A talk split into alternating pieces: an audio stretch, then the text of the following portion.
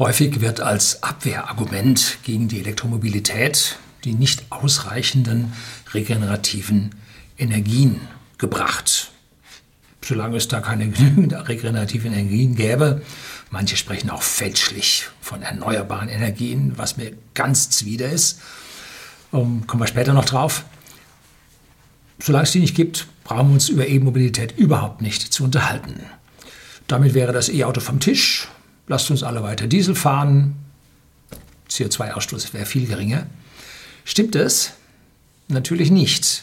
Wo liegt der logische Fehler in dieser Betrachtung? Darum wollen wir uns heute einmal kümmern.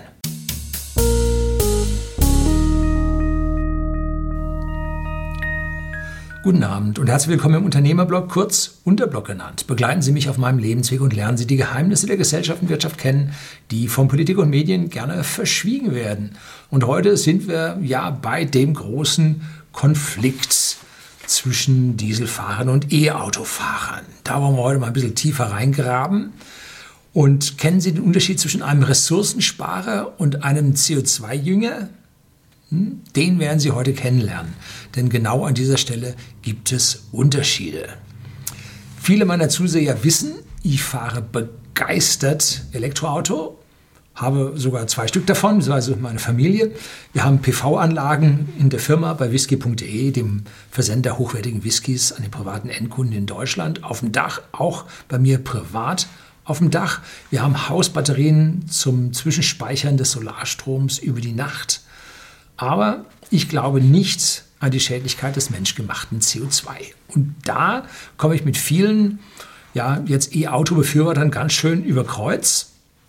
Aber wir ticken zu 70, 80 Prozent in die identische Richtung. Und deshalb sind die Moderatgläubigen bereit, mir diese Stelle zu verzeihen. Die Fundamentalisten sind dann nicht bereit, mir dieses zu verzeihen. Für mich ist es so, viel zu viele renommierte Wissenschaftler, darunter Nobelpreisträger für Physik und jede Menge Physiker, haben also die AGW-Theorie gegen Bewiesen und Gegenbeweise gebracht, als dass ich mich jetzt daran noch halten könnte. Tja, doch alles grün? Bzzz. Nein. Was mache ich denn im Winter, wenn es keine Sonne vom Dach gibt? Hm, wenn vom Schnee nichts runterkommt, ne? Lass ich dann das Auto stehen? Gehe ich zu Fuß? Fahre ich mit den Öffis? Ja, hier auf dem Land nicht so wirklich realistisch. Da fahren zwar Busse von A nach B, das ist aber niemand drin.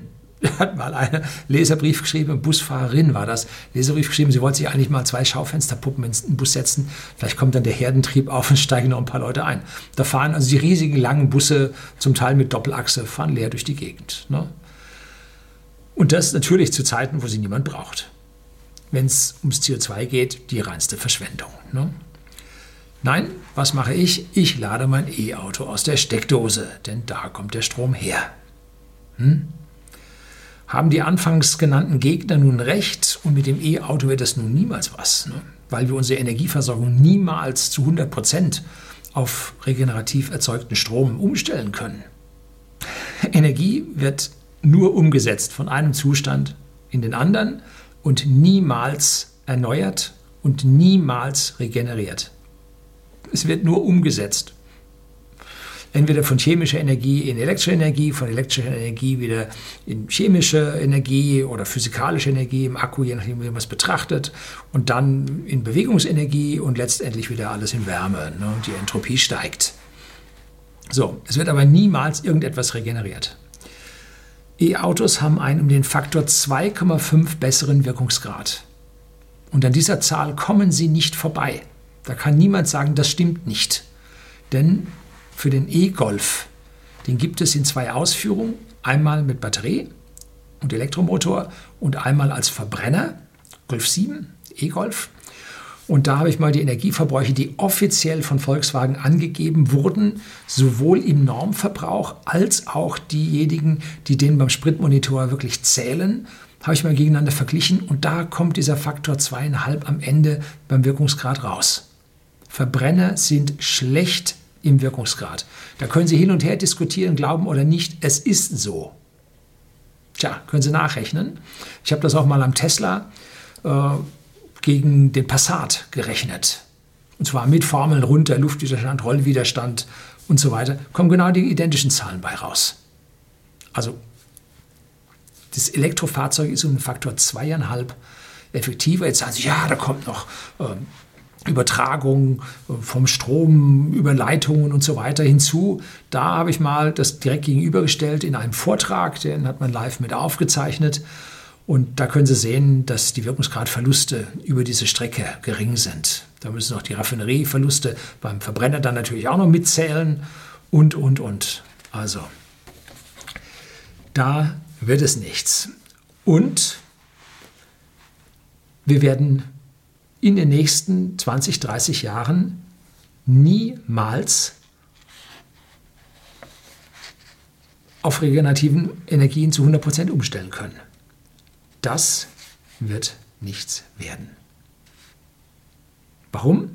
Nun, weil die ganzen Flächen für die Windkraftwerke weitgehend ausgereizt sind. Mehr lässt sich gegen den Willen der Bevölkerung dann nicht durchsetzen. Die Offshore sind schon voll, da müssen schließlich noch irgendwo Schiffe zwischendurch fahren.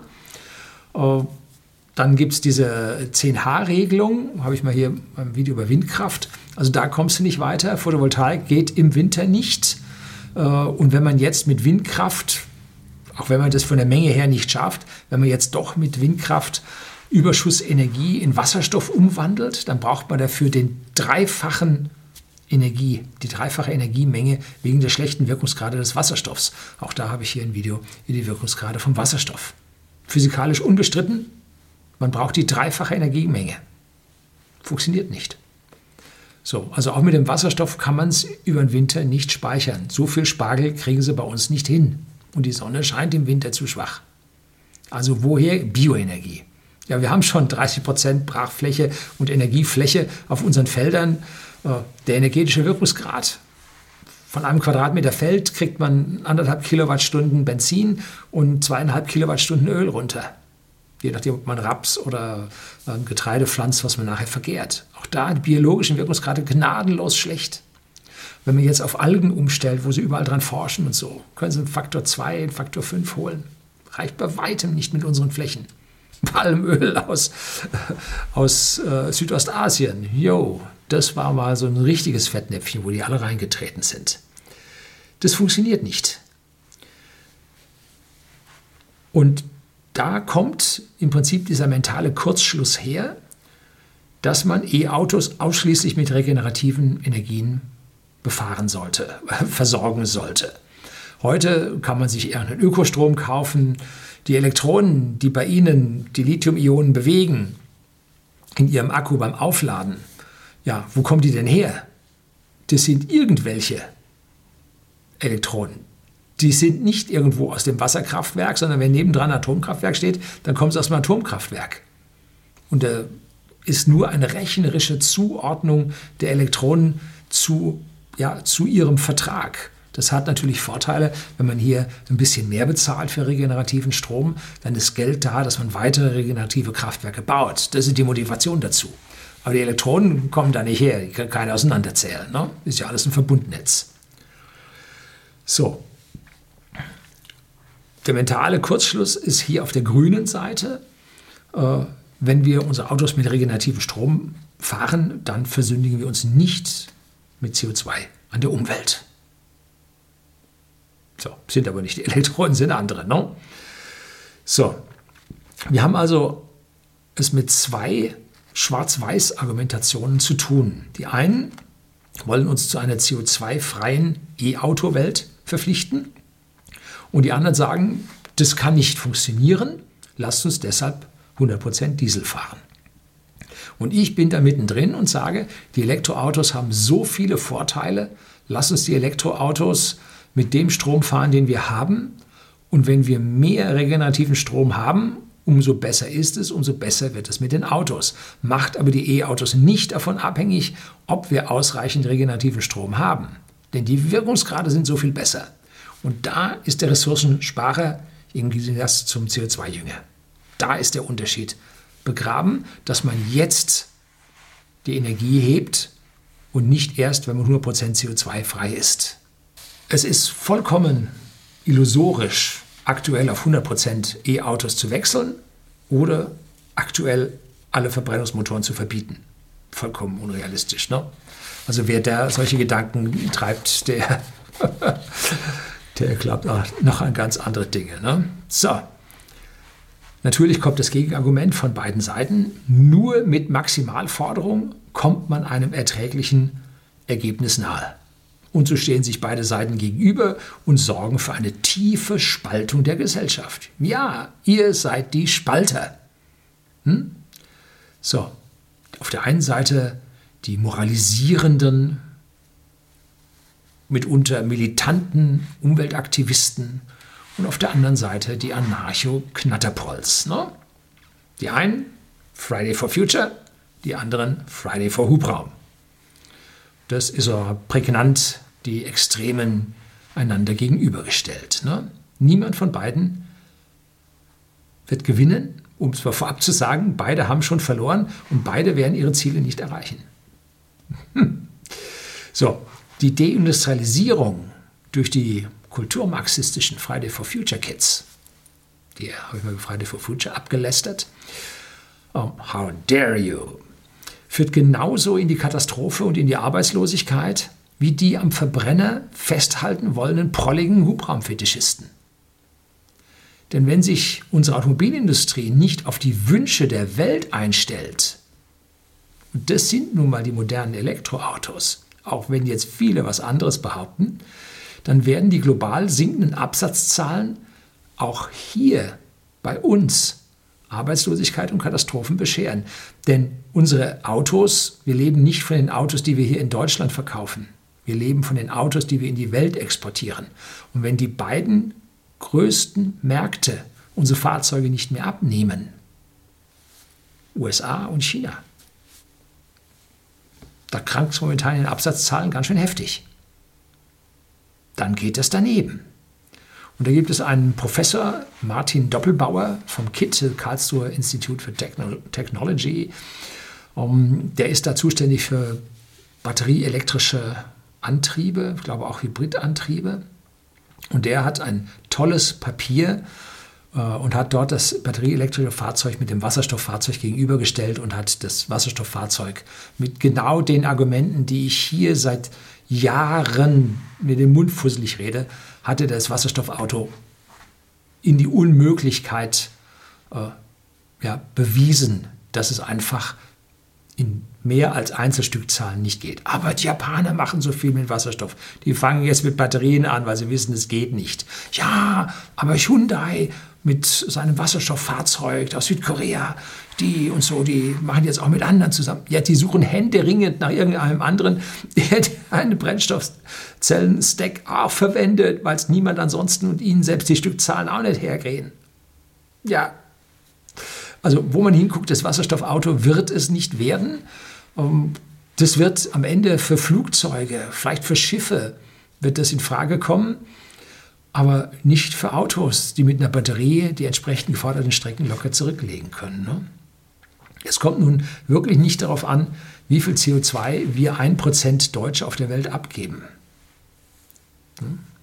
Darauf kommt es nicht an. Habe ich mal hier über die 1% gesprochen. Ja, also dieser Professor Martin Doppelbauer vom KIT hat also einen denkwürdigen Satz gesagt in einem Strategiepapier, die, das verlinke ich Ihnen unten in der Beschreibung rein.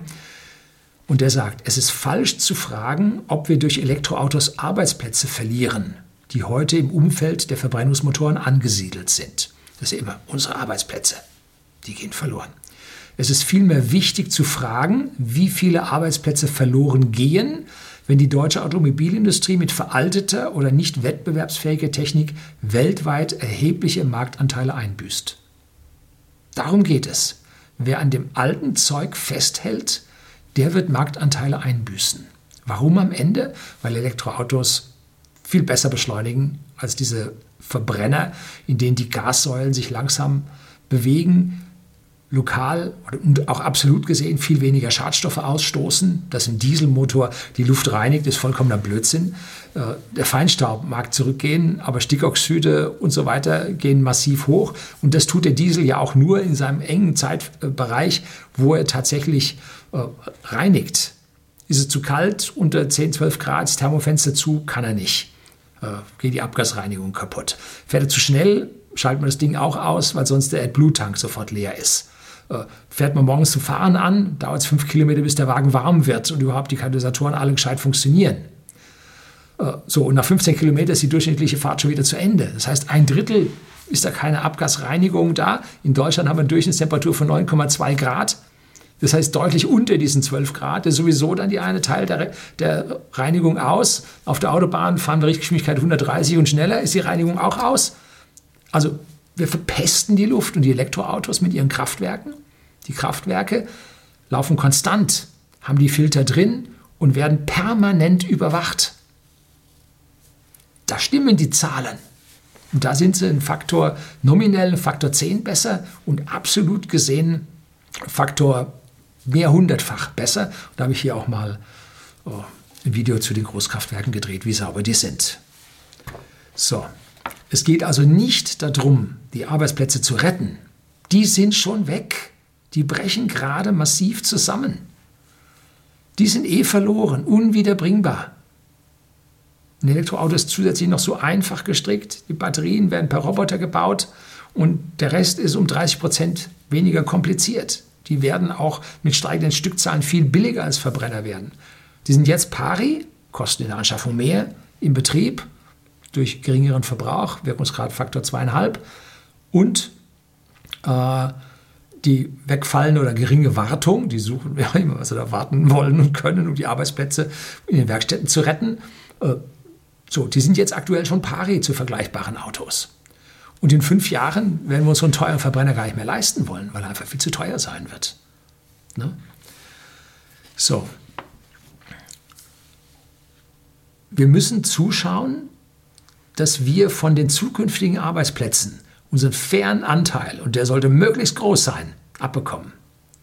Weder die Technikverweigerer von Friday for Future noch die Zukunftsverweigerer von Friday for Hubraum werden uns an dieser Stelle retten. Sie führen uns beide ins Verderben. Beide in die hohe Arbeitslosigkeit. Ne? Mit jedem E-Auto, das zugelassen wird und das mit unserem normalen Strommix geladen wird, sparen wir fossile Energieträger ein. Die Wirkungsgrade sind so viel höher. Und zwar bis zu 60 Prozent. Und genau darum geht es. Lassen Sie uns die energiesparendsten Autos fahren und wann immer es geht, sie mit regenerativem Strom laden. Das ist alles. Das müssen wir entwickeln und das müssen wir tun. Und dann kriegen wir von der Zukunft auch unseren fairen Anteil ab. Jetzt alte Autos weiterhin zusammenzuschrauben, aber zu merken, kauft ja keiner mehr. ist keine Lösung. Ist keine Lösung. Ne? Vogelstraßpolitik, Sand. Ich bin mir ziemlich sicher, dass wir mit unseren aktuellen Konzepten der Politiker, weder schwarz-rot noch dunkelgrün, zu einer hundertprozentig regenerativen Energieversorgung kommen können. Na? Wer halbwegs vernünftig rechnen kann, der wird bemerken, dass wir in zwei bis vier Jahrzehnten niemals diese Langzeitspeicher aufbauen können. Talsperren kriegst du beim Umweltschutz sowieso nicht mehr durch, äh, bleibt im Prinzip der Wasserstoff. Da brauchst du viel, viel mehr Energie, muss man ein Vielfaches zubauen, weil man ja die elektrische Energie, die jetzt vom einem, äh, Windrotor kommt, äh, erstmal per Wasserelektrolyse in Wasserstoff und Sauerstoff umwandeln muss. Den Wasserstoff muss man dann komprimieren, schon wieder Wirkungsgrad. Äh, Langzeit speichern, da hast du Verluste über die lange Zeit und dann muss man wieder den Strom zurückwandeln und wenn man den Wasserstoff im Auto so verbrennen würde, hat man wieder Abgasproblematik, muss er sehr heiß machen. Da hast du die Stickoxide drin, brauchst du wieder AdBlue. Wo kriegst du das her? Meistens aus dem Erdgas. Also wo du hinguckst, es funktioniert nicht. Die Wirkungsgrade sind einfach zu schlecht. Die, wann immer man über die Chemie muss, vorbei. Wirkungsgrade zu schlecht. So, wo wir hinsehen, weder die eine noch die andere Seite wird an dieser Stelle gewinnen. Wir werden ein langes Miteinander der verschiedenen ja, Mobilitätsplattformen sehen. Es bleibt eine einzige Hoffnung und das ist die Fusionsenergie. Na, zwei gibt es, die Fusionsenergie. Habe ich hier mal Wettlauf oder Groß, Großstrukturen oder Wettlauf der Kleinen, habe ich das Video genannt. Es gibt nämlich mehrere Ansätze kleinere Unternehmen, um hier Fusionsreaktoren zu machen und nicht diesen gigantischen ITER, der wahrscheinlich 50 Milliarden kosten wird, dann zwar positiv Energie abgeben wird, aber niemals, nie äh, in positives Bereich kommt. Es ist und bleibt ein Forschungsding. Und die zweite Möglichkeit ist der Molten Salt Reactor. Da habe ich da auch ein Video schon vor vielen Jahren gemacht, denn der ist sicher. Der ist immanent sicher und mit dem kann man auch den Atommüll, der jetzt da für Jahrzehntausende vor sich hinstrahlt, auch den kann man weitgehend abbauen. Sodass also dieser Müll geborgen werden muss. Die Amerikaner waren so schlau und haben den in Stollen ins Gebirge eingelagert. Die kriegst du wieder raus. Wir schmeißen ihn in den Salzstock, läuft nur das Wasser durch. Wie blöd kann man sein? Und da tun wir uns mit den Bergen von diesem wertvollen Brennstoff am Ende dann doch sehr, sehr hart. Tja. Also, lösen Sie sich davon, dass unsere E-Autos ausschließlich mit regenerativen Energien gefahren werden müssen. Oder auch lösen Sie sich davon, dass Sie das wollen. Das wird auf absehbare Zeit nicht funktionieren. Und wir werden mit jedem zusätzlichen E-Auto dennoch Ressourcen einsparen, zu unser aller Wohl. Na? Wer nur mit den üblichen Stammtischpirolen Pirolen, Parolen kommt, geht nicht, kann nicht, ist nicht und so weiter. Da gibt es ein Video vom Professor Klein von der Dualen Hochschule Baden-Württemberg. Das verlinke ich Ihnen auch unten. Der hat sich also mit den ganzen Mythen, Lithium, Wasser, Kobalt, Stromnetz, Reichweiten, Energiemengen beschäftigt und hat damit alles nahezu restlos ausgeräumt. Unlösbare Probleme gibt es keine. Und da in diesem Video wird auch eine Ladekurve, die ich aufgenommen habe, gezeigt. Aber leider hat Professor Klein die URL an dieser Stelle sehr, ich möchte mal sagen, ja, nicht wissenschaftlich genug zitiert. Und da hätte man wenigstens mal äh, Unterblock dazu schreiben können oder auch den Namen des Herrn, der diese Kurve aufgenommen hat und nicht einfach eine kryptische, verschlüsselte YouTube-URL. So, Trotzdem vielen Dank an Herrn Professor Klein, dass er dieses Video überhaupt veröffentlicht hat. Das soll es gewesen sein. Herzlichen Dank fürs Zuschauen.